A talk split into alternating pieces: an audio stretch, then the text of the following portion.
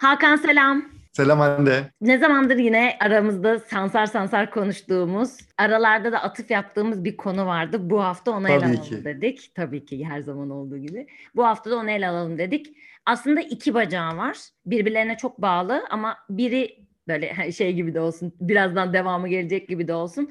Algoritmalar e, ve bu algoritmaların yarattığı yankı odaları. Şimdi birazcık istersen ben şeyle başlayayım platformlar, algoritma bu genellikle zaten çok merak edilen de bir konu oluyor. Hem böyle kısaca bilgilendirmiş olalım hem de aslında bu algoritmaların hayatımızı tüketici tarafını ya da pazarlamacılar tarafında ne gibi bariyerler oluşturabileceğini ya da ne gibi fırsatlar yarattığını konuşalım istedik. Instagram, Twitter, LinkedIn diyelim. TikTok'u birazcık ayıracağım. E, dört hatta belki işte Spotify ve YouTube'a da ufak ufak değiniriz ama genel olarak hayatımızı çok ciddi vakit geçirdiğimiz Instagram, Twitter ve LinkedIn sosyal medya platformlarının çok kısa algoritmalarından ben bahsetmek istiyorum.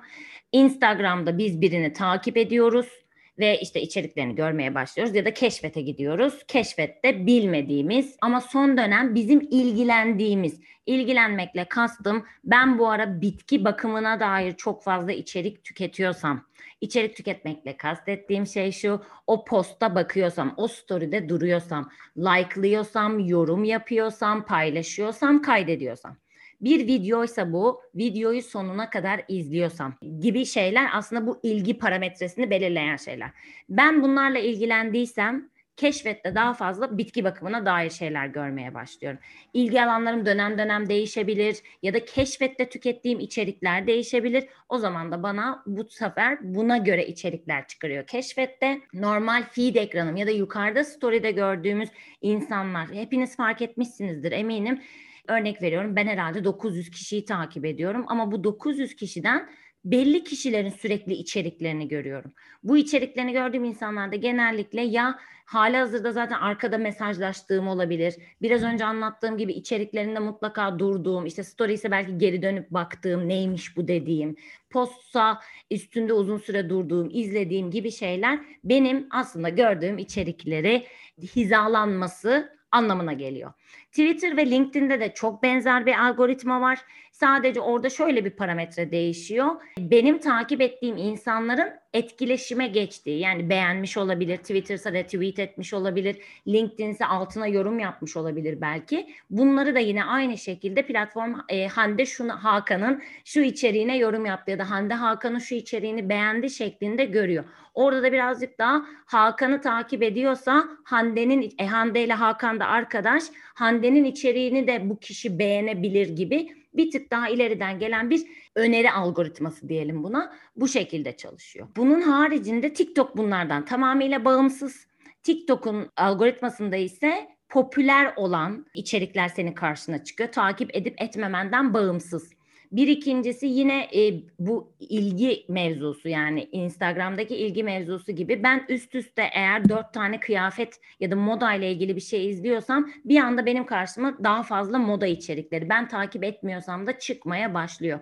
O yüzden de e, bana sorarsan en böyle kendi ya benim canım bugün basketbol videosu izlemek istiyor dediğin anda e, birçok işte bir üst üste basketbol videoları izlemek, onlarla etkileşime geçerek bir anda tüm gününü basketbol videoları izleyerek de geçirebiliyorsun.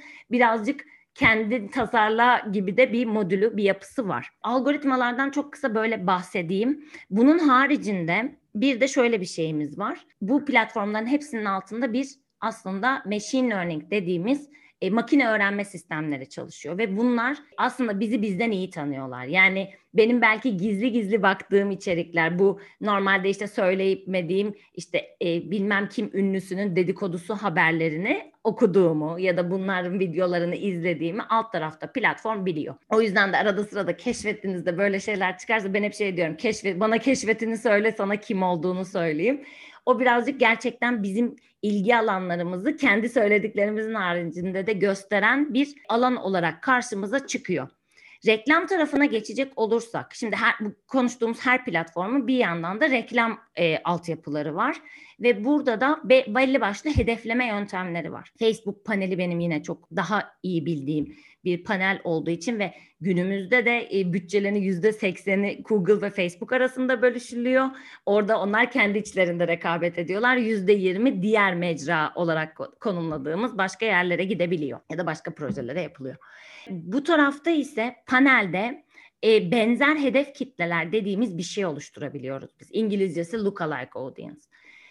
Burada aslında Facebook'un bize söylemek istediği ya da bütün platformların bize söylemek istediği şey sen bana bırak. Çok basit anlamıyla sen bana bırak. Bana bırakıyor musun? Bana bırakıyor musun? ben yapacağım abime. E, çünkü o tarafta şöyle bir şey var. E, sen Hakan olarak belki biz kendi günlük hayattaki konuşmamızda asla ortaya çıkaramadığımız ortak özelliklerimiz var. Örnek veriyorum hiç konuşmamışız ya da sen gitmemişsin ve paylaşmamışsın ama gizliden gizliye Peru'yu çok seviyorsun ve ben de Peru'yu çok seviyorum. Peru ile ilgili bütün içeriklere bakıyorum vesaire. Bunu biz hiç konuşmamışız. Ya da sen bir hedef kitle belirlerken bu insanların Peru'ya olan ilgisi ve yani seyahat acentası değilsen ya da Peru etnik ürünlerini satan bir yer değilsen Peru'ya gitmiş insanlar ya da Peru ile ilgilenen insanlar gibi bir opsiyon koymak senin o personanın içinde çoğu zaman aklımıza gelmez. Gelse de zaten çok hedefleyebileceğimiz bir yapı yok. Ama Facebook işte arka tarafta bunu biliyor. Ve öyle olunca diyor ki Hakan e, bu ürünleri beğendiyse e, Hande de Hakan'la aynı şeyleri beğeniyor. Hakan Peru reklamına tıkladıysa Hande de Peru reklamına belki tıklayabilir. Facebook'un bu bana bırak. Ben senin o benzerlerine, hedef kitlelerine göstereceğim. Sen bana bırak dediği opsiyon aslında birazcık bu. Ee, bizi çok iyi tanıyorlar. Bu iyi tanımanın dediğim gibi reklamcılık tarafında biraz daha farklı artılarını görüyoruz. Hedefleme, doğru kişiye ya da e, potansiyel personaya senin göstermek istediğin, senin markanın içeriğin neyse artık bunu çok daha kolay bir şekilde gösterebiliyorsun. Ha bir tüketici olarak bu arada ben hedefli reklam görmekten şikayetçi değilim. Çünkü binlerce ürün, binlerce marka arasında genellikle gördüklerim daha benim tarzıma yakın oluyor. Yalan yok. O yüzden ben hedefli reklamcılığa bu arada karşı olan bir insan değilim. Dediğim gibi saatlerce ayırıp benim e, işte almak istediğim sehpayı bulmaya çalışma çabam ve insanlarda hep günümüzde maalesef şey de var ya daha iyisi var mı acaba? Ya da daha güzeli var mı acaba? Kons- e, o dertlerimiz de oluyor bu dertlerin de bence bir tık önüne geçiyor. Çünkü bana benzeyen insanlar büyük ihtimal onu o içeriği beğenmiş ya da o linki tıklamış ya da oradan gitmiş almış. Ee, biraz şey gibi hani Hande biz e, hepimiz anlaştık benzer insanlar onayladık sen de o yüzden bunu gönül rahatlığıyla alabilirsin senin de evine büyük ihtimal güzel olacakmış gibi böyle kamuoyu yoklaması mı diyelim ona ya da işte halk halk o 100 kişiye sorduk ve bunun cevabında bu çıktı gibi mi diyelim belki daha basit böyle anlatabiliriz ama birazcık iş oraya geliyor. Fakat bunun bir yandan da bence dezavantajları var. Tüketici tarafında da pazarlama tarafında da istersen pazarlama tarafındaki iyi ve kötüleri senden dinleyelim. Ya bu o kadar güzel bir konu ki bu işte yankı odası, echo chamber diye aslında konuştuğumuz mevzu söylediklerinde çok haklısın ve şey hani algoritmalar işte bizi ele mi geçiriyor falan filan hep o mevzu var ya işte yapay zeka eyvah hani her şeyi ele geçirecek. Şu an gün içerisinde baktığımız ekranları ele geçirmiş durumdalar aslında. Yani bunun tabii ki iyi tarafları ve kötü tarafları var. İyi taraflara gelecek olursak bir kere bir pazarlamacı için bu makine öğrenmesiyle Facebook'un bana bırak dediği şey o kadar işi kolaylaştıran bir şey ki. Az önce müthiş bir örnek verdin.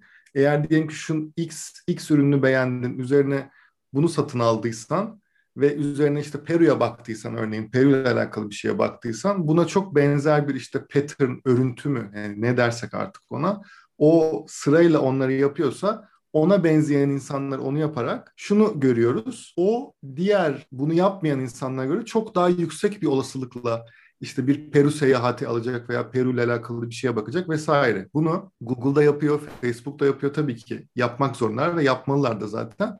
Bu pazarlamacıların da işini çok kolaylaştırıyor. Bu pazarlamacılar açısından zaten çok iyi bir taraf.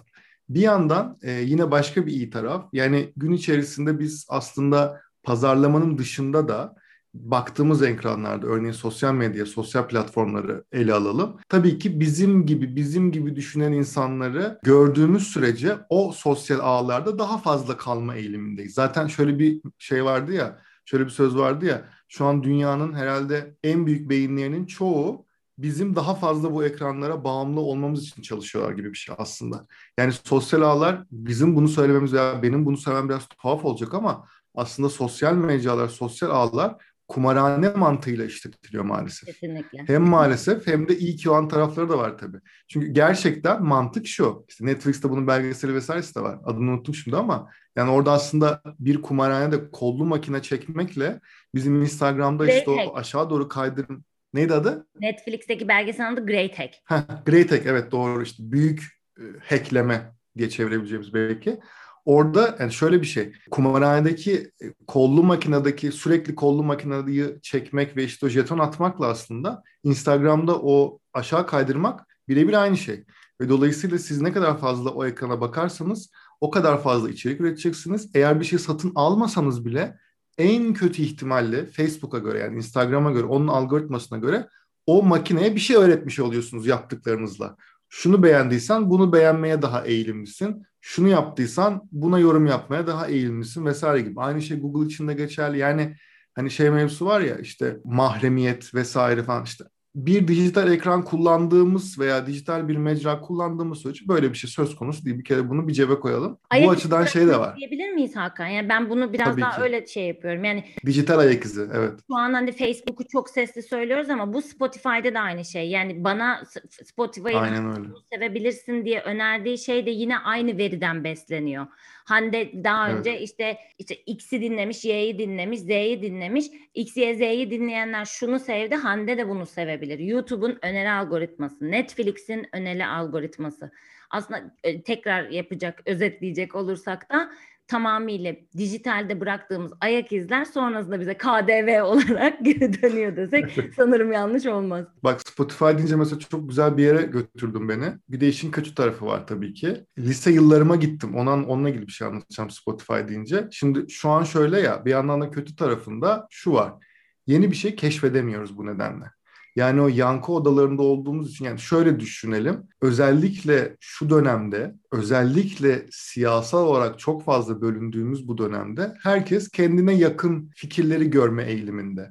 Çünkü bir şekilde tahammül sınırlarımızın çok ilerisine gitmiş bir durumda. Yani bu herkesin, insanların şu an Türkiye'de yaşayan insanların çoğunun e, maalesef çektiği, safır ettiği bir şey. Ve dolayısıyla insanlar kendilerine benzer siyasi görüşler ve kendilerine benzer davranışlarla hayatlarını yaşayan insanları gördükçe Türkiye'nin bundan ibaret olduğunu düşünmeye eğilimli oluyorlar. Hoş geldin Yani- yankı odası. Gerçekten hoş geldin yankı odası. Yani bu eski bir kavram ama son dönemde özellikle Türkiye'de yani tabii ki bu algoritmalarla dünyada da yani Trump seçmenlerinin de yaşadığı bir şey. Bu Paraguay'daki bilmem ne oradaki insanların da yaşadığı bir şey ama bizim de yaşadığımız bir şey. Bizim özellikle ülkedeki işte bu ayrışmayla birlikte daha da ayyuka çıkan bir şey. Zaten algoritma senin bunu yapmanı istiyor. Bir yandan sen de kendine benzeyen insanları takip ettikçe sonra şöyle oluyor. Ben çok duyduğum bir şey bu. Her taraf için geçerli.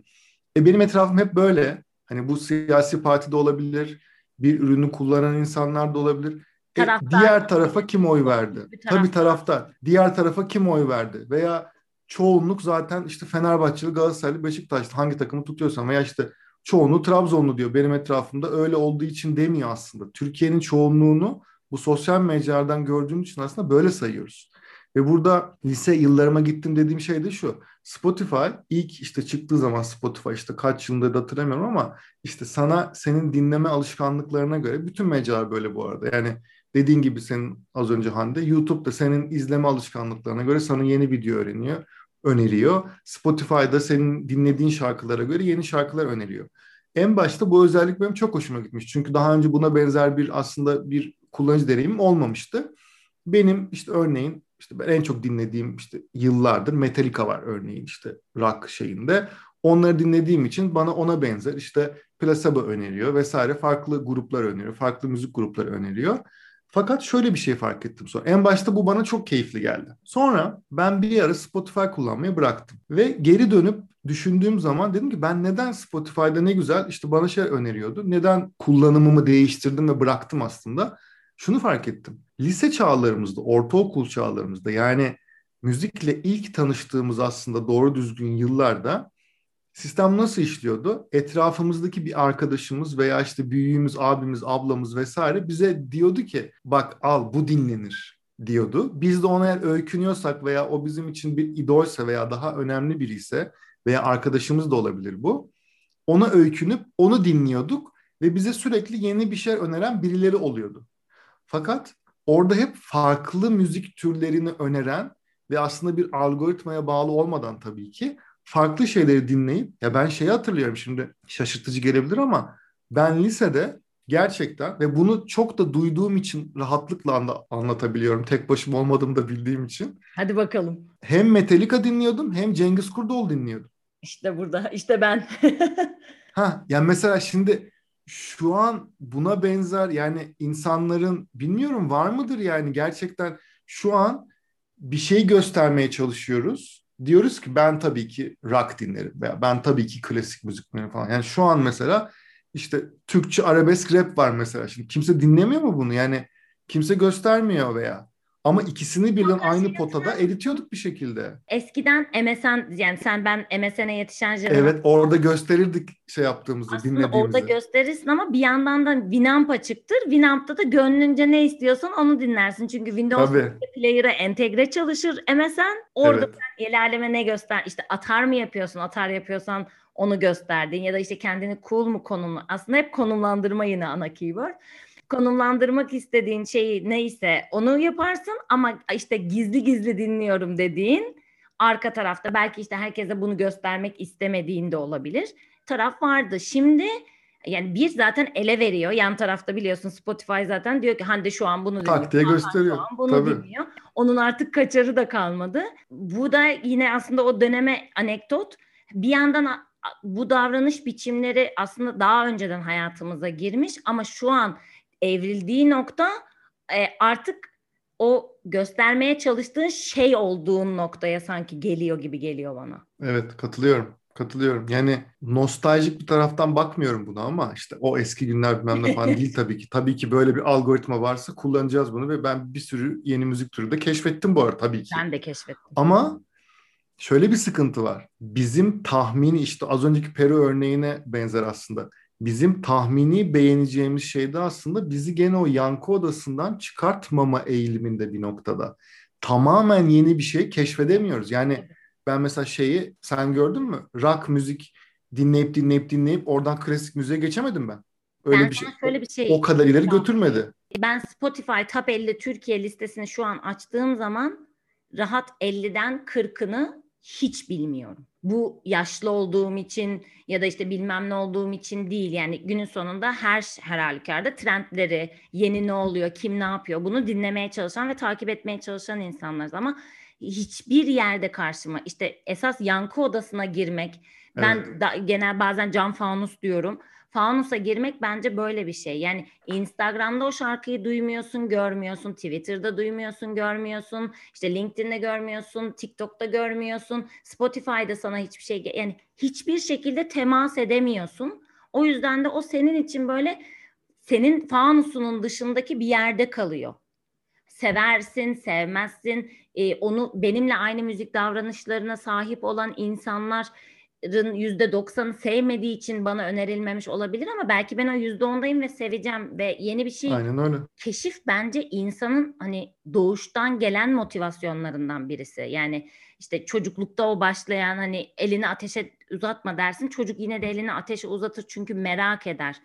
Yeni bir şeyler öğrenmek ister ya da özellikle bir, bazı insan grupları işte aman eksik kalmayayım onu da bileyim onu da öğreneyim buna, buna da bir temas edeyim vesaire gibi şeyleri olan motivasyonlu insanlar için çok bence kısırlaştırıcı ve bir noktada da bana iyi gelmeyen bir şey olduğunu ben kendi adıma da bundan muzdarip olduğum için belki bu kadar hassas da davranıyor olabilirim ama ben o sürekli fanusun içinde kalmaktan e, dönem dönem çok bunaldığım anlar oluyor. Yalnız olmadığımı da biliyorum buna. E, Türkiye'de maalesef ben çok böyle bir sosyolojik bir çalışmaya rastlamıyorum ama yurt dışından bu anlamda çok fazla şeyler görüyoruz, duyuyoruz, okuyoruz. İnsanların artık sürekli bu şeylerden kalmasından dolayı işte değişen güzellik algıları, geçen hafta bahsettiğimiz Dove'un reverse selfiesi çünkü hep güzel insan görüyorsun, güzel, güzel, güzel.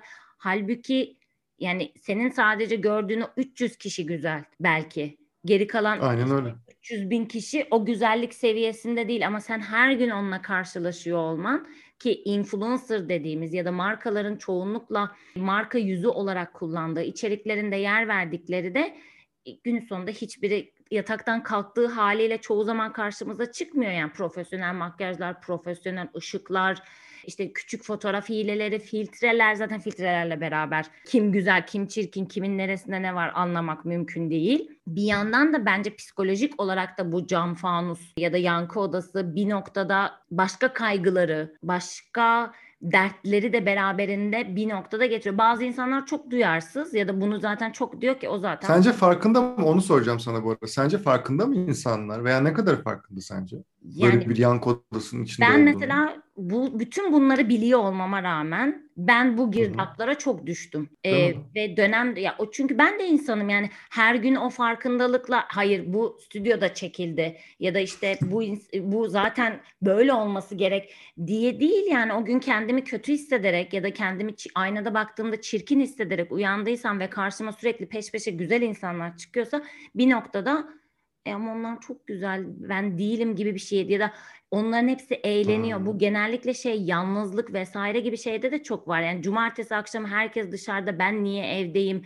Belki işte evet. onunla ilgili çok fazla meme içerikler var. Altında aslında işte pijaması var, üstü sadece şey ve evde hmm.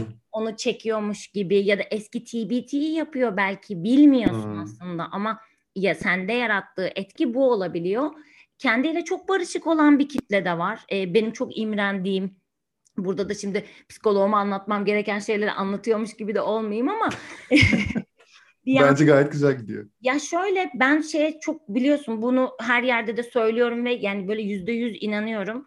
E, dijital antropolog Brian Solis'in bir lafı var. Sosyal medya teknolojiden daha ziyade psikoloji ve sosyoloji ile ilgilidir diye. Senin anlatmış Kesinlikle. olduğun platformlar işte elinden geleni yapıyorlar ve burada iyi içerik üreticisi aslında ödüllendiriliyor. Yani sen ben her gün post paylaştığımızda ki insanların karşısına çıkmıyor. İyi içerik üreten insanların ki çıkıyor ki bir sürü kişi o iyi içeriği görsün ve devamında kalsın diye. Bu bir ödüllendirme mekanizması aslında platformdan iyi içerik üreticilerini. Bu ve bütün platformların temelinde yatan şey bu. E şimdi bir yanda o var. E, bir yanda onun bende yarattığı işte his var ki hayal kurduruyor kimi zaman kimi zaman işte seni down ediyor bazen sinirleniyorsun ve sinirlendiğin için de e, başka nesi varmış deyip o insanın profiline girip bir sürü şeyine bakıyorsun ama günün sonunda o platformda kalıyorsun. Hem tüketici konu yani tüketici dediğim burada tüketime övgü tabii ki her zaman tüketici şeyimiz ama kullanıcı demek bence daha doğru. Birazcık o tarafa doğru da gidiyor. Yani normal herhangi bir kullanıcı marka tarafından değil normal bir şey olarak baktığımızda da pazarlamacı için de dilemalar barındırıyor. Birazdan değineceğini bildiğim için burada hemen onu da tizini yapmış olayım. Biz yani farklı partiler için farklı olumlu ve olumsuz deneyimleri var. Nasıl yapılır, nasıl denge bulunur o şey bilmiyorum. Bence o kişisel iradeye de bağlı. Yani tamam yeter artık bugün bitti ya da tamam kapatıyorum şimdi sınırlandırmasını getirip hayatta her şeyin olduğu gibi dengenin yine bence bulunduğu senaryo herkes ya sosyal medya kötüdür değil. Tabii ki de sosyal medya güzel bir şey. Bir sürü yeni şey görüyorsun, bir sürü yeni yer öğreniyorsun. Hiçbir zaman gidemeyeceğin ya da yaşamayacağın hayatların küçük simülasyonlarını görüyorsun. Hoşuna gitmediğinde unfollow etmek, hoşuna gitmediğinde kapatmak senin özgür iradende. Aynen Gene öyle. İyi yükseldin ama. Ya orada bu arada işte ekran süresi diye bir mevzu var ya çıkan. Mesela ben bir ara ipin ucunu kaçırmıştım gerçekten. Tam bizim işimiz gereği de birçok şeye bakmamız gerekiyor. Evet ama onu da kendimize bahane yapıp yani bu işin içinde olmamıza rağmen günde bilmem kaç saat sosyal mecraları kullandığımı falan fark ettik mesela. Ben en azından kendime öyle bir önlem aldım. Ekran süresine bakıp gerçekten ciddi anlamda böyle işte günde 7-8 saatlerden bütün sosyal medyayı şu an 2 saatlere, 2 saatlerinde altına hatta indirdim mesela. Hem bir yandan zaten iş yoğunluğundan vesaire çok zaman da bulamıyorum Allah'tan. Sadece hani bir şey paylaşacak kadar ama yani gerçekten ipin ucu o kadar kolay kaçıyor ki biz işi ya biz her şeyin içinde olmamıza rağmen ya yani az önce anlattıklarına çok katılıyorum. Bir de tam bu noktada aslında ey pazarlamacılar bölümüne geçecek olursak Eyvahlar olsun ne bekliyor bu hafta ey pazarlamacıları?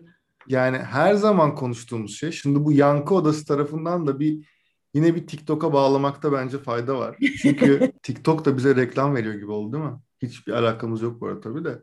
Yani şöyle bir mevzu var. Ben hala 2021'in işte ortalarına geldik artık bu yayını yaparken.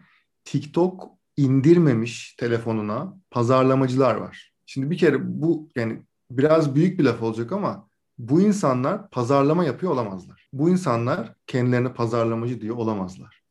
Bu bu kadar önemli, bu kadar büyük bir şey. Çünkü TikTok gibi bu kadar en azından Türkiye'deki yani eğer bir içgörüyle ilgili bir derdiniz yoksa ve kendinize pazarlamacı diyorsanız tabii ki sizin bileceğiniz iş ama eğer bence bir pazarlamacı her şeyi içgörüye bağlamak zorunda ve sürekli onun içinde olmak zorunda. Hep yıllardır konuştuğumuz şey var. Belki de konuşa konuşa bir yere kadar değiştiririz bilmiyorum. Belki de değiştiremeyeceğiz. Ama artık o sırça köşklerden inmek zorundayız. Yani pazarlamacı olarak ben bu buradaki bütün suçlayıcı parmakları o ey pazarlamacılar derken hepsini kendime de doğrultuyorum bu arada. Onu ben da söylemiş olayım. Yani... Bu arada bunu kesinlikle söyleyeyim. Hatta evet. çok özür diliyorum böldüm. Ben bazen o, o, ben de artık o fanus için belki bir de şöyle de bir şey var. Pandemiyle beraber eskiden dışarı çıktıkça işte bir yerlere ne bileyim toplantıya gidiyorsun ve normal senin e, vakit geçirmediğin bir yeri gidiyorsun görüyorsun. Bir anda oradaki hayat vesaire biraz daha sanki bizi gerçek tutuyordu. Ya da en azından çevremize karşı farkındalığımız daha yüksekti. E, son bir buçuk yıldır neredeyse evde yaşadığımız için gerçeklik kavramımız sanki biraz da değişti gibi geliyor. Yani ve ger, yani diğer şeyleri, diğer insan, diğer hayatları gördüğün şeyde ister istemez sosyal medyadaki şeyler oldu. Belki bunun da bir tık etkisi vardır Hakan, bilmiyorum ama. Ama yine mesela toplantıya giderken gene böyle işte o plazalara gidiyorduk işte bilmem ne hani çok yani yine yine o gördüğümüz hayatlar belli hayatlar. Gene yani sırça sen köşkten sırça köşke. Sen tabii markada gibi. çalıştığın için herkes sana geliyordu. Bizim mecrada çalışan markanın third partisi çalışan markanın ayağına gider. Biz de gidiyorduk canım o kadar değil de yani evet tabii yani genel olarak evet markanın işte ofisine gidiliyordu. Evet ama ben de ajans tarafındayken işte habire işte atlayıp her gün işte atıyorum tabii en azından belki iki günde bir falan sürekli hani biz de markalara gidiyorduk şey olarak. Ve orada da yine hani günün sonunda şey şey gibi geliyor bana gene bir sırça köşten öbürüne gidiyoruz ve hani aynı kafalar aynı zihniyet. O yüzden aslında hani bu parmakları kendimize doğrultmamızın sebebi de o. Ama en azından bir noktadan sonra bunun ne kadar yanlış olduğunu en azından görebildiğimiz için ben mutluyum. Yanlış demeyeyim, eksik diyeyim bu arada tabii ki. Yani çünkü TikTok'taki birçok hayat yani bunu böyle matah bir şey gibi de söylemek çok doğru değil belki ama gerçekten o TikTok'ta yani ilk çıktığı zaman işte hatırlıyorsun çoğu insan dalga geçiyordu. Hala dalga geçenler var. Oradaki İngilizce'de weirdo aslında hani freak show diye geçer aslında. Biraz daha kendilerine olmayan insanları aslında adlandırdıkları, biraz daha tuhaf olarak, kendileri gibi olmayan, tuhaf olarak adlandırdıkları tuhaf, insanları görünce tuhaf belki daha şey. Onlar da onlara göre tuhaf. Yani Tabii. o sırça köştekiler de diğer onların tuhaf gördüğü insanlara göre tuhaf. Yani tamam çok bir ortak noktalar hatta belki hiç ortak noktalar olmayan insanlar bunlar ama bu insanlar Türkiye'nin gerçeği. Niye bundan bahsediyoruz? Bu yankı odası mevzusu yüzünden. Biz etrafımızda özellikle Instagram'da, Instagram daha cilalı bir mecra olduğu için insanlar Instagram'da en iyi anlarını hatta olmadıkları kadar iyi anlarını paylaşma eğiliminde olduğu için çünkü senin arkadaşın onu yapıyorken sen kötü bir anını paylaşmıyorsun. Sen de ona öykünüp onu paylaşıyorsun. Ama TikTok böyle değil ya. İşte o imperfection denen yani Z Mükemmel kuşağını olmamak. çok seviyorum bu yüzden. Aynen öyle. Yani Z kuşağını bu yüzden çok seviyorum. O mükemmelliğe gitmeyen, mükemmel olmama durumunu kabullenip bunu içeriklerine yansıtmaları bir yandan da sosyokültürel olarak daha genelin aslında vasatın altında olduğu varsayılan veya sosyoekonomik olarak diyelim böyle insanların da bunu umursamadan paylaşıyor olması bence zaten Türk toplumunun çok büyük bir kısmının ne olduğunu görmemizi, anlamamızı sağladı. Normalde ben en azından hani fokus grup değil ama gene araştırma gruplarında bazen ailelerin evlerine birkaç kere gittim mesela şey araştırma olarak. Orada görebiliyorsunuz sadece. Ben Efes'te çalışırken mesela gidiyorduk biz arada. Ve gerçekten orada şeydeki deneyim inanılmaz yani. Ve bunu şimdi anlattığım şey için bir akşamınızı ayırmak zorundasınız. Biz normalde gidiyorduk mesela ben hatırlıyorum. Bir evli çiftin evine gittik. Bir çocukları var. Orada gittik. Biz araştırma ekibinden olarak aslında şeyi soruyorsunuz. Yani işte ne kadar zamanda tüketiyorsunuz? Nasıl tüketiyorsunuz? Sonrasında onlar da bize anlatıyorlar. Ağırlıyorlar aslında. İşte bunun karşında bir maddi bir beklentileri var bizden. Biz onu karşılıyoruz ve günün sonunda herkes hani bunun bir araştırma için kullanılacağını biliyorlar o aile ve oradan bir şey öğreniyoruz. Orada mesela şu bütün detayları sorabiliyoruz tabii ki. Hani işte arkadaşlarınız geliyor genelde onlarla mı içiyorsunuz? İçerken zaten evin salonunda olduğunuz için nasıl bir ortamda içildiğini görüyorsunuz vesaire. O örnek için. Veya bunun ki sen ona göre bağlı. Aynen öyle. Aynen öyle. Fıstık mı işte yanında yiyorsunuz veya kuru yemiş mi nedir? Bunun aynısının bisküvi versiyonunda yapılıyor. Herhangi bir tükettiğin işte atıyorum yatak çarşafı da yapılıyor. Koltuk da yapılıyor. Her şey yapılıyor bunun. Işık için ampul de yapılıyor. Yani dolayısıyla bunların normalde bunun için bir ön ön hazırlık, bir akşam oraya gitme vesaire tabii buradan öğrendiğimiz şeyler çok başka ama şimdi bunu birebir TikTok'ta birkaç kaydırmayla görmeye başladığımız zaman ben bunun değerini anlamamaya aslında karşıyım ve oraya girmeme yani bu yeniliğe bu kadar karşı çıkmaya ben aslında karşıyım pazarlamacı olarak. Yani şöyle düşünelim. Şimdi mesela ben bunu yine seninle çok konuştuğumuz bir şey. Mesela Snapchat. Şimdi ben Snapchat artık kullanmıyorum.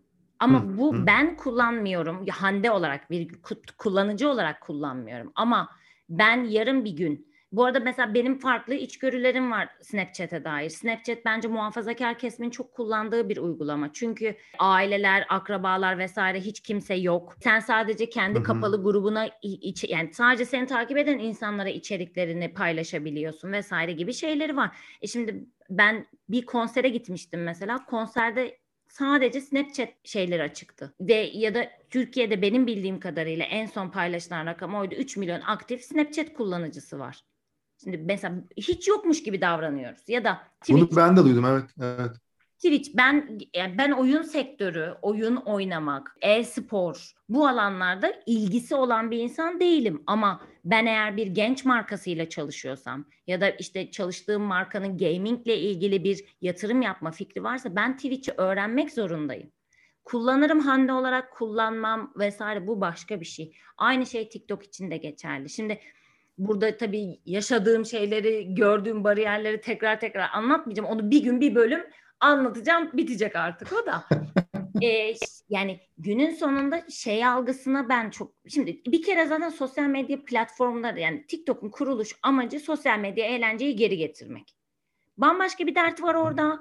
Authenticity diyor, özgün olmak diyor, yaratıcı olmak diyor vesaire. Bin bir, bin, bin türlü derdi var. Instagram kurulduğu yıldan itibaren geldiği nokta belki planladıkları şey miydi değil miydi vesaire kurulduğu zaman böyle bir kaygımız yoktu. Biz de gittiğimiz her şeyi çekip koyuyorduk. Ne filtre biliyordun ne işte kamerayı şöyle tutarsam bu ya da benim şu an karşımda olan ring light'mış bilmem bunların hiçbiri yoktu ama şu an Instagram'a bir kare koymak için arkada yapılan çalışmalar yerlere yatılıyor. En güzel ışık, kamera elde dönmeler altına caption ne yazacağım, hashtag ne kullanacağım. Orası artık başka motivasyonlar ve başka bir şeyi tatmin ettiğimiz e, bir yerken TikTok aslında senin mesela bana sorarsa Instagram çok bireysel bir yer. Yani daha ben dediğin bir yer. Ben yaptım, ben yedim. Ondan sonra benim bu, bu benim yüzüm, bu benim kıyafetim dediğim bir yerken TikTok aslında insanların genellikle ikili, üçlü, grup halinde bir şeyler denedikleri, denerken düştükleri, ondan sonra ya da birinin gelip kamerayı mutlaka tutmaya, bana sorarsan daha birlikteliğin de mesela olduğu bir şey. Ama işte bizdeki ön yargılar vesaire, ön yargıların haklı, haklı demeyeceğim. Neden o ön yargılara sahip olduklarını da anlayabiliyorum. Bu birazcık işte aynalama mevzusu. Yani sen kendinden olmayan ya da sana benzemeyen platformun zaten içerik türleri de can canlı ama Reels'ta gelince burada izliyor. İşte TikTok'a gidince deme trendi. Bu tamamıyla aynalama mevzusu. Yani senden olmayan yokmuş gibi davranmak. Halbuki yanlış. Neden yanlış? Çünkü Türkiye böyle bir yer değil. Türkiye sadece kanyondan, Levent'teki plazalardan, Maslak'taki plazalardan oluşan bir yer değil. Burada her çeşit, her sosyoekonomik, her e, sosyodemografik yapıda insan var ve senin ürünün herkes mi A Plus'a gidiyor yani bir tek onlar mı bir ürün satın alıyor? Herkes B mi? Nereye B? Bana sorarsan Türkiye'nin şu an yüzde beşi falan B'dir herhalde. Yani A ve B'yi kapsıyordur. Geldiğimiz yani nokta A sanki falan. oymuş gibi geliyor bana. Tabii tabii. Bir de şeyler var ya A'ya bunu A'ya göstermek istiyoruz falan filan. A'yı bulma ihtimalin yok ya. Bu gerçi Aa, başka konu da. Ki. Hani Aynen öyle. A'nın sen ya A'ya alır. sen A'ya ulaşamazsın. Ulaşamazsın. A'nın ya şoförü alır, ya evindeki temizlikçisi alır, ya çocuk Aynen bakıcısı öyle. alır. Aynen öyle. Kılık kıyafet alacaksa da büyük ihtimal yurt dışından alır. Aynen yani öyle. O zaten bir fact. E, bir ikincisi de şöyle de bir şey var. Hadi ikinci şeye gelelim. Hani benzemeyenlik. Orası çoluk çocuk yeri. E, bu çocuk iki yıl sonra 18 yaşında. Bu çocuk Aynen. belki ailesinin yanından dışarı çıkacak ve hayatında ilk defa süpermarkete gidip alışveriş yapacak. Bir. İkincisi illa almak zorunda değil. Mercedes TikTok'a ilk giren markalardan birisi. Bak gene ya- yakarıyorum. Çıkar beni buralardan Hakan. E, Mercedes TikTok'a ilk giren markalardan birisi. İşte çok işte ne işi var? İşte Amerika'da da bu arada genç bir taban kullanıyor. O dönem özellikle. Şimdi biraz daha işte e, TikTok Moms vesaireyle beraber orada da yaş kitlesi ve kullanıcı dağılımında ciddi bir değişiklik görüyoruz.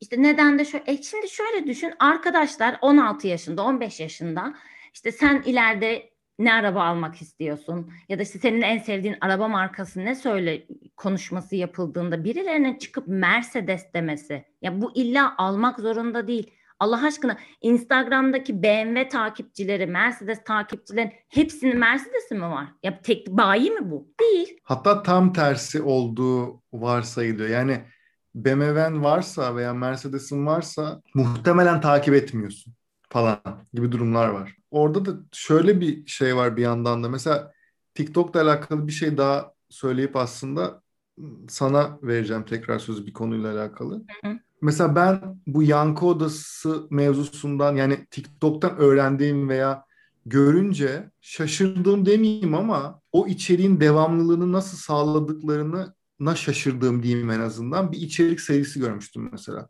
Evet. Belki bilenler vardır TikTok'u takip edenler. İki çocuk her gün belli ürünleri alıp tadıyorlardı ve yorumluyorlardı. Ha, var böyle bir şey grup.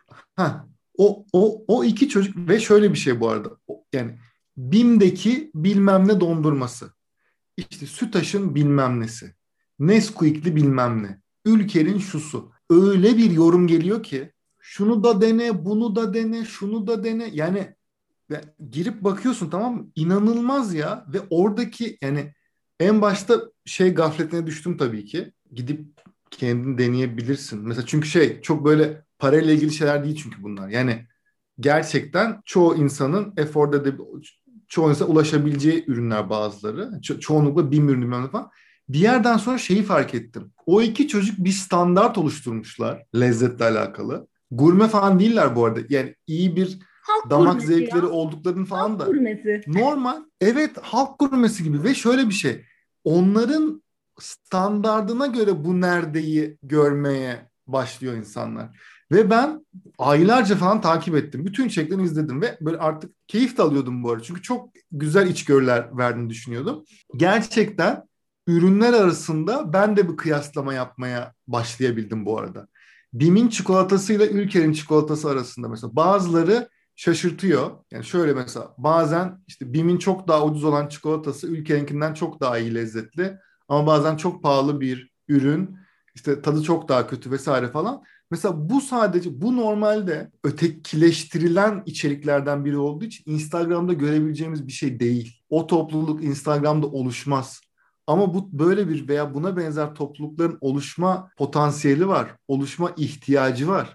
Bunlar da TikTok gibi mecralarda olacaklar. Ben sana yani son ondan sonrasında çıkalım TikTok'tan ama orada söyleyeceğim şey şu. insanların e, bir, dönem şöyle bir şey vardı. Yani işte TikTok yüzünden böyle Hayır yani o insanlar zaten böyle içerikler ha tabii ki de yurt dışından akım görmek, o akımları buraya getirmek ya da Türkiye'deki ekibin akımlarını akımları üzerine içerik üretmek tabii ki bir motivasyon ama yani TikTok Türkiye'ye geldi diye Cevahir'in arkasında video çekilmeye başlanmadı.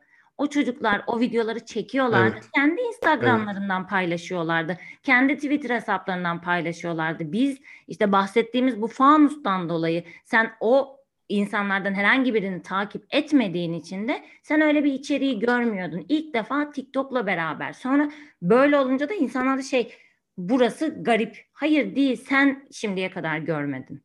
O insanlar için de o çok normal ve çok alışa geldikleri içerikler. Bu arada şunu da bence belirtmemiz lazım. Türkiye'de şu an iletişim yapan bir sürü markanın da TikTok'ta olması uygun değil bu arada. Çünkü o bir farklı bir kafa yapısı gerektiriyor. Zaten Ve eğer o kafa yapısında problem. evet yani o o kafa yapısında değilse zaten o markalar TikTok'ta olmamalılar zaten. Yani öyle bir şey de yok. Ve bazı markalar o kafa yapısında olsalar da belki TikTok'ta olmamalılar bu arada. Yani bu pazarlama stratejisi açısından başka bir şey. Biz burada aslında şeyi konuşuyoruz bir yandan.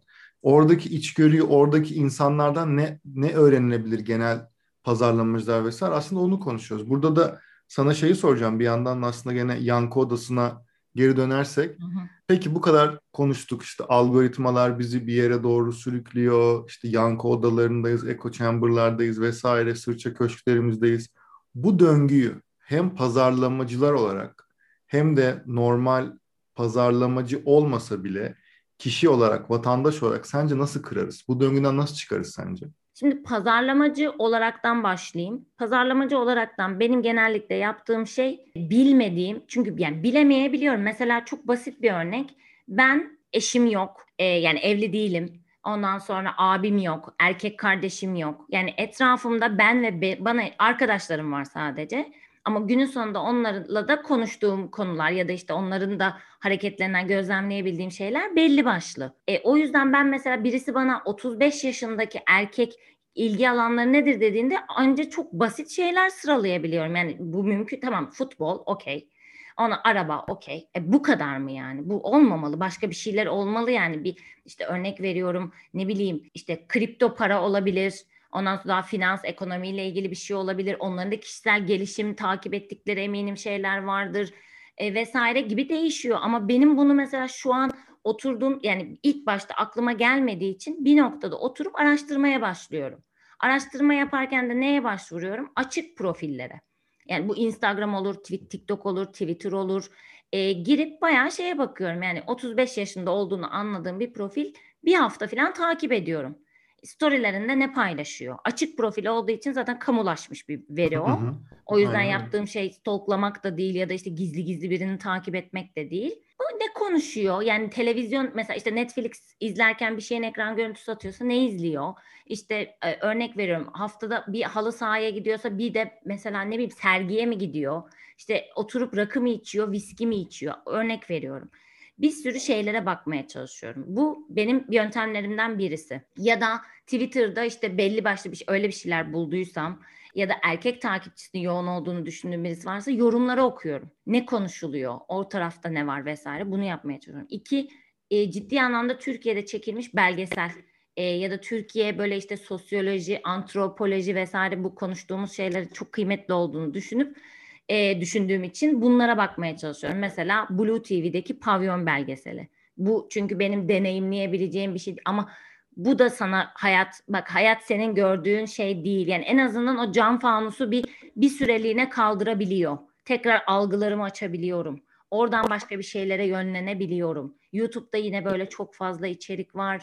Gain'de, Exen'de de e, yani çok aşırı tükettiğim bir şey olmadığı için bir şey diyemeyeceğim ama Gain'de mesela izlemiştim. Cihangir'deki işte bir tane köpek bakıcısının hikayesi Şems diye bir karakter. Hı hı, evet, evet. Başka evet, bir hayat. İşte Özbekistanlı ya da Türkmenistanlı hatırlamıyorum. Türkiye'ye geliyor ve şu an Cihangir'in en bilindik siması haline dönüşüyor. Çocuk bir ay tatile hı hı. gitmiş. Bütün Cihangir'in gözü yollarda kalmış falan filan.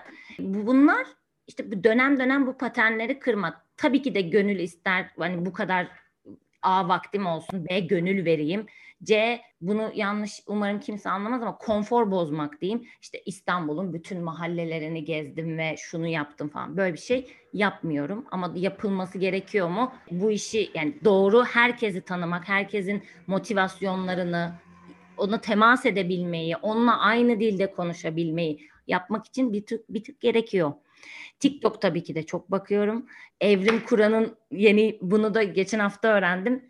Evrim Kur'an'ın kuşak araştırmacısı e, bir tane şeyi varmış sözü. Eğer işte şey Türkiye Türk halkını anlamak istiyorsanız ya da işte farklı insanları gö- e, görmek istiyorsanız anlamak gibi motivasyonunuz varsa TikTok'a bakın demiş. Hı hı hı. E, demek ki işte şey herkes aynı şeyi düşünüyor. Ya da senin var mı çok gizli formüllerin?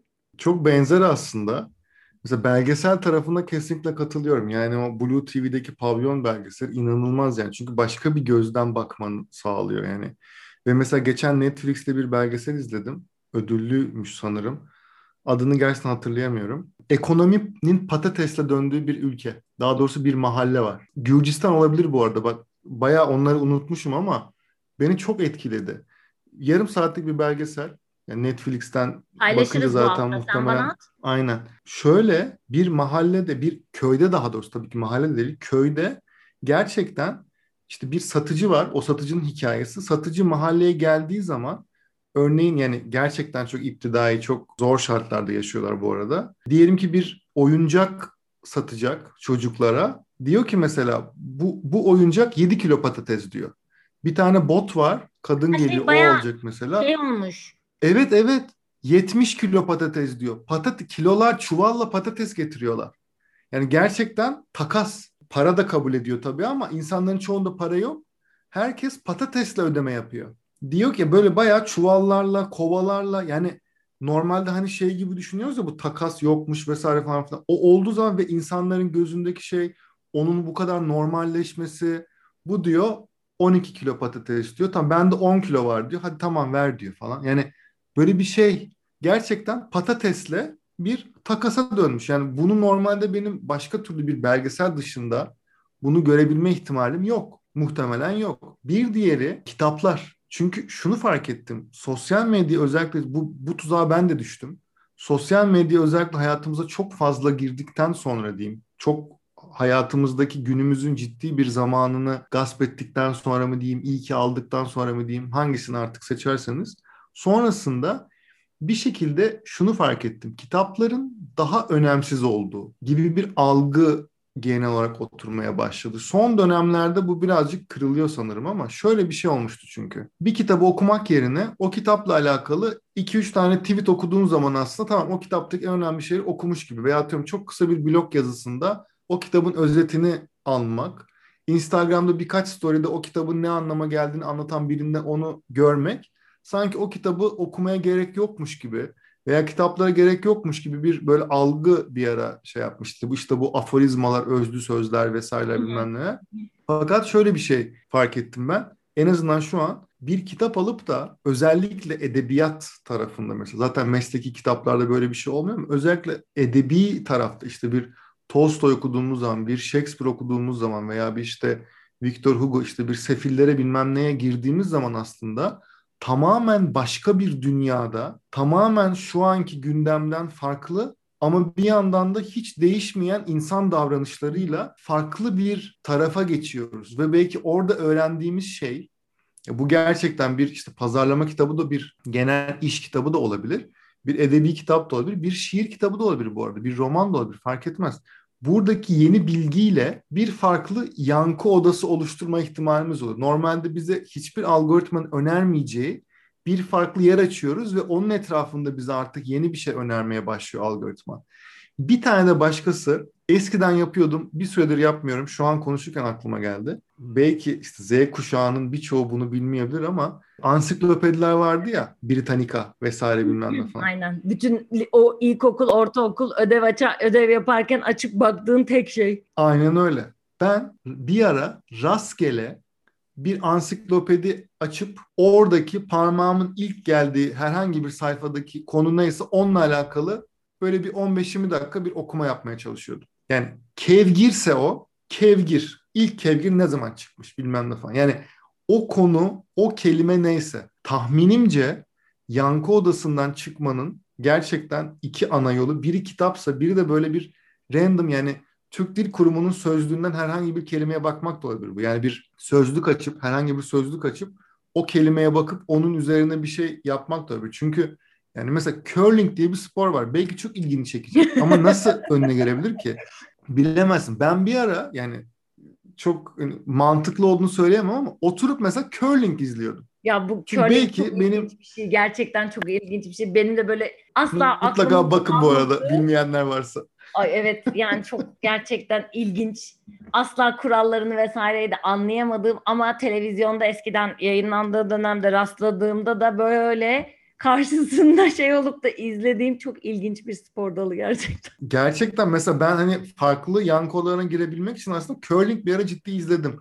Bir ikincisi nalbantlıkla alakalı videolar çok izledim ben mesela. Gerçekten bir atın ayağına nal nasıl çakılıyor mesela. Ciddi ciddi bayağı oturup mesela. Çok ilginç bir bilgi ya bu. Kolay mı? Zor mu? Gerçekten hani o mesela bu da nereden çıktı mesela? İşte bilmem nerede at yarışları için nalbant aranıyor. Şu kadar maaş diye haberler çıkıyordu bir ara mesela. Dedim ki yani acaba nalbantlık ne ki? Bak, Girdim gerçekten. Aynı motivasyon yani insan merak, keşif e, evet, vesaire şeyler. Evet kesinlikle. Yani o işte merak ama yine bir, hani bir yerden duydum gene ama sonra mesela ona kendi bir kendim bir yan kodası vesaire şey yapma. Çünkü şu çok önemli. Bu arada keşif niye önemli aslında? Çünkü yaratıcılığı yani hep o yeni bir şeyler, keşif, yaratıcılık şeyden çıkan şeyler ya iki şeyin aslında çarpışmasından. Yani hiç bilmediğin bir şeyle senin kendi şu ana kadar getirdiğin bütün filtrelerin, ön yargıların vesaireyle hiç bilmediğin bir bilgi çarpıştığı zaman belki oradan çok acayip bir şey çıkıyor. O yüzden mesela şu anın insanlarında artık 7-24 çalışma gibi bir moda girdi ya çoğu insanlar maalesef bu pandemiyle de birlikte evde de olup işte sürekli toplantılar bilmem ne acayipler cutlar. Bir yanında hobin olmayınca aslında bir yandan ya bu hobi olabilir, değişik bir konuyla ilgili yeni bir bilgi olabilir. Aslında bir şeylerle çarpıştırmayınca sadece kendi işini yaptığın zaman kendi işini de iyi yapamamaya başlıyorsun. Bunu Dolayısıyla bir şey keşfetmek... Değinmiştik yine sanki kreatifler etikte mi çok hızlı zamana karşı yarışıyor ve işte yeni bir hobisi Yaratıcılıkla ilgili galiba bir şeydi. Evet, sanki evet. evet onu da konuşmuştuk. Yine aynı sen onun konuşurken tam o aklıma geldi. Yani işte ansiklop 15 dakika seni aslında alıp bir yere götürüyor. Yani hayattan Aynen. buna es almak mı dersin?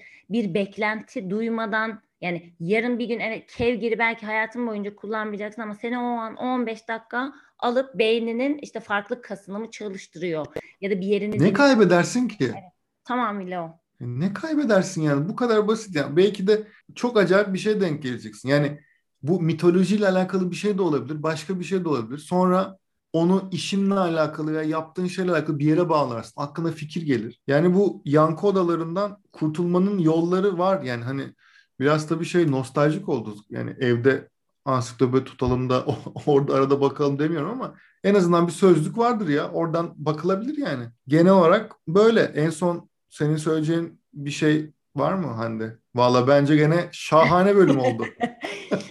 Ee, ya bu konuda benim gerçekten söyleyeyim. Yani ben bunu hani baya böyle şey tarafını da merak ediyorum. Hani tamam biz bu gözle bakıyoruz ama ya bildiğin araştırma şirketim olsa ya da böyle bir şey yapma fırsatım olsa bu konu benim en merak ettiğim konulardan biri. İnsanlar bunun farkında mı, farkında olan buna ne tepki veriyor vesaire bu benim kafamı çok kurcalayan bir şey. E, o yüzden bu hafta bunu da konuştuğumuz için çok da mutluyum. Bu birazcık biraz da bence bizim için böyle şey gibi iki ucu farklı değnek diyelim ona bir yan pazarlama tarafından baktığımız zaman işte konuştuğumuz hedefleme, reklam vesaire geldiği nokta az bütçeyle doğru insana erişebilme vesaire gibi bir sürü imkan tanırken kullanıcı tarafına geçtiğimiz zaman günün sonunda biz de bu bu platformları kullanıyoruz. E, kullandığımız Aynen. tarafta da işte farklı e, bariyerlerini ya da sıkıntılarını yaşadığımızda bir şey o yüzden böyle kendi içinde senin hep dediğin gibi kendi içinde çok çelişiyor. Çok değinemedik ama bu konu böyle ilgisini çekenler varsa ben bunu önermeden es geçemeyeceğim. Öngörülemeyenler diye bir kitabı var Akan Abdullah'ın. Kendisi Future Bright araştırma şirketinin kurucusu. Çok bence güzel ele alınmış. Fakat işte algoritmalar, öngörülemeyen olmak, bu patenleri kırmak, işte yankı odalarının dışına çıkmak, e, bu yankı odaları aslında neyi temsil ediyor vesaire gibi bunları çok da güzel yalın bir dille hiç öyle teknik aşırı detaylara girmeden anlattığı bir kitabı var. Benim aldığım dördüncü baskıymış. Yanlış bilmiyorsam altıncı baskısı şu an yayında. Çok ufak onu da böyle değin, değinmiş olayım. Bence çok çok güzel çünkü ben çok keyifle bildiğim şeyleri bazen yine şaşırarak okudum. E, yine merak edenler için bu hafta paylaşırız onları büyük ihtimal. Netflix'teki Great Hack. Evet. Yani orada mesela değinilen bir şey vardı. Yanlış hatırlıyor olma ihtimalim var. Yanlış hatırlıyorsam herkesin özür dilerim ama e, insan beyninin aslında bu kadar hızlı yani teknoloji çok hızlı bir şekilde evriliyor. İşte gördüğün içerik, hız, süre eskiden örnek veriyorum yani burada vardır bizi dinleyenlerin içinde işte 146'ya bağlanıp 5 dakika internet bağlanmasını bekleyen bugün bir saniye içinde bir şeye giremediğimizde 6 kere Google yazıp e, evet, internet evet, evet, evet. şeyini yaşıyoruz. Yani bu kadar hızlı değişiyor ama beyin aynı süreçte büyük ihtimal e, o şeyi yakalayamıyor ya da içerideki sistem diyelim buna. Sistem bunu aynı hızda yakalayamadığı için sanki aralarda başka kısa devrelerde oluyor. Ben böyle hissediyorum. Yine bugün de değinelim. Pandemi, yani dijitalin farklı kitlelere, daha yaşı büyük insanlara ya da dijital dönüşüm dediğimiz birçok şeyin olmasını bekliyorduk. Olacağını da biliyorduk. Ama biz bunu daha böyle işte 2-3 yıl gibi daha yavaş yavaş bir pandemiyle beraber bu çok hızlandı. Şimdiye kadar hayatında hiç dijitalden alışveriş yapmamış ya da buna karşı ön yargısı olan insanlar dijital alışveriş kullanmaya başladı. Ya da bizim daha belki böyle early adapter diyebileceğimiz daha teknoloji ve sen farklı hedef kitle olarak konumladığımız insanların dışında hiç beklenmedik insanlar e, farklı teknoloji servisleri diyelim buna ya da farklı hizmet teknoloji tabanlı hizmet uygulamalarını kullanmaya başladı. Bakalım nereye doğru gidiyor hep beraber yaşayıp görüyoruz. Vallahi güzel. O zaman vallahi güzel oldu. O zaman görüşmek üzere. Görüşmek üzere. Herkese iyi hafta sonları.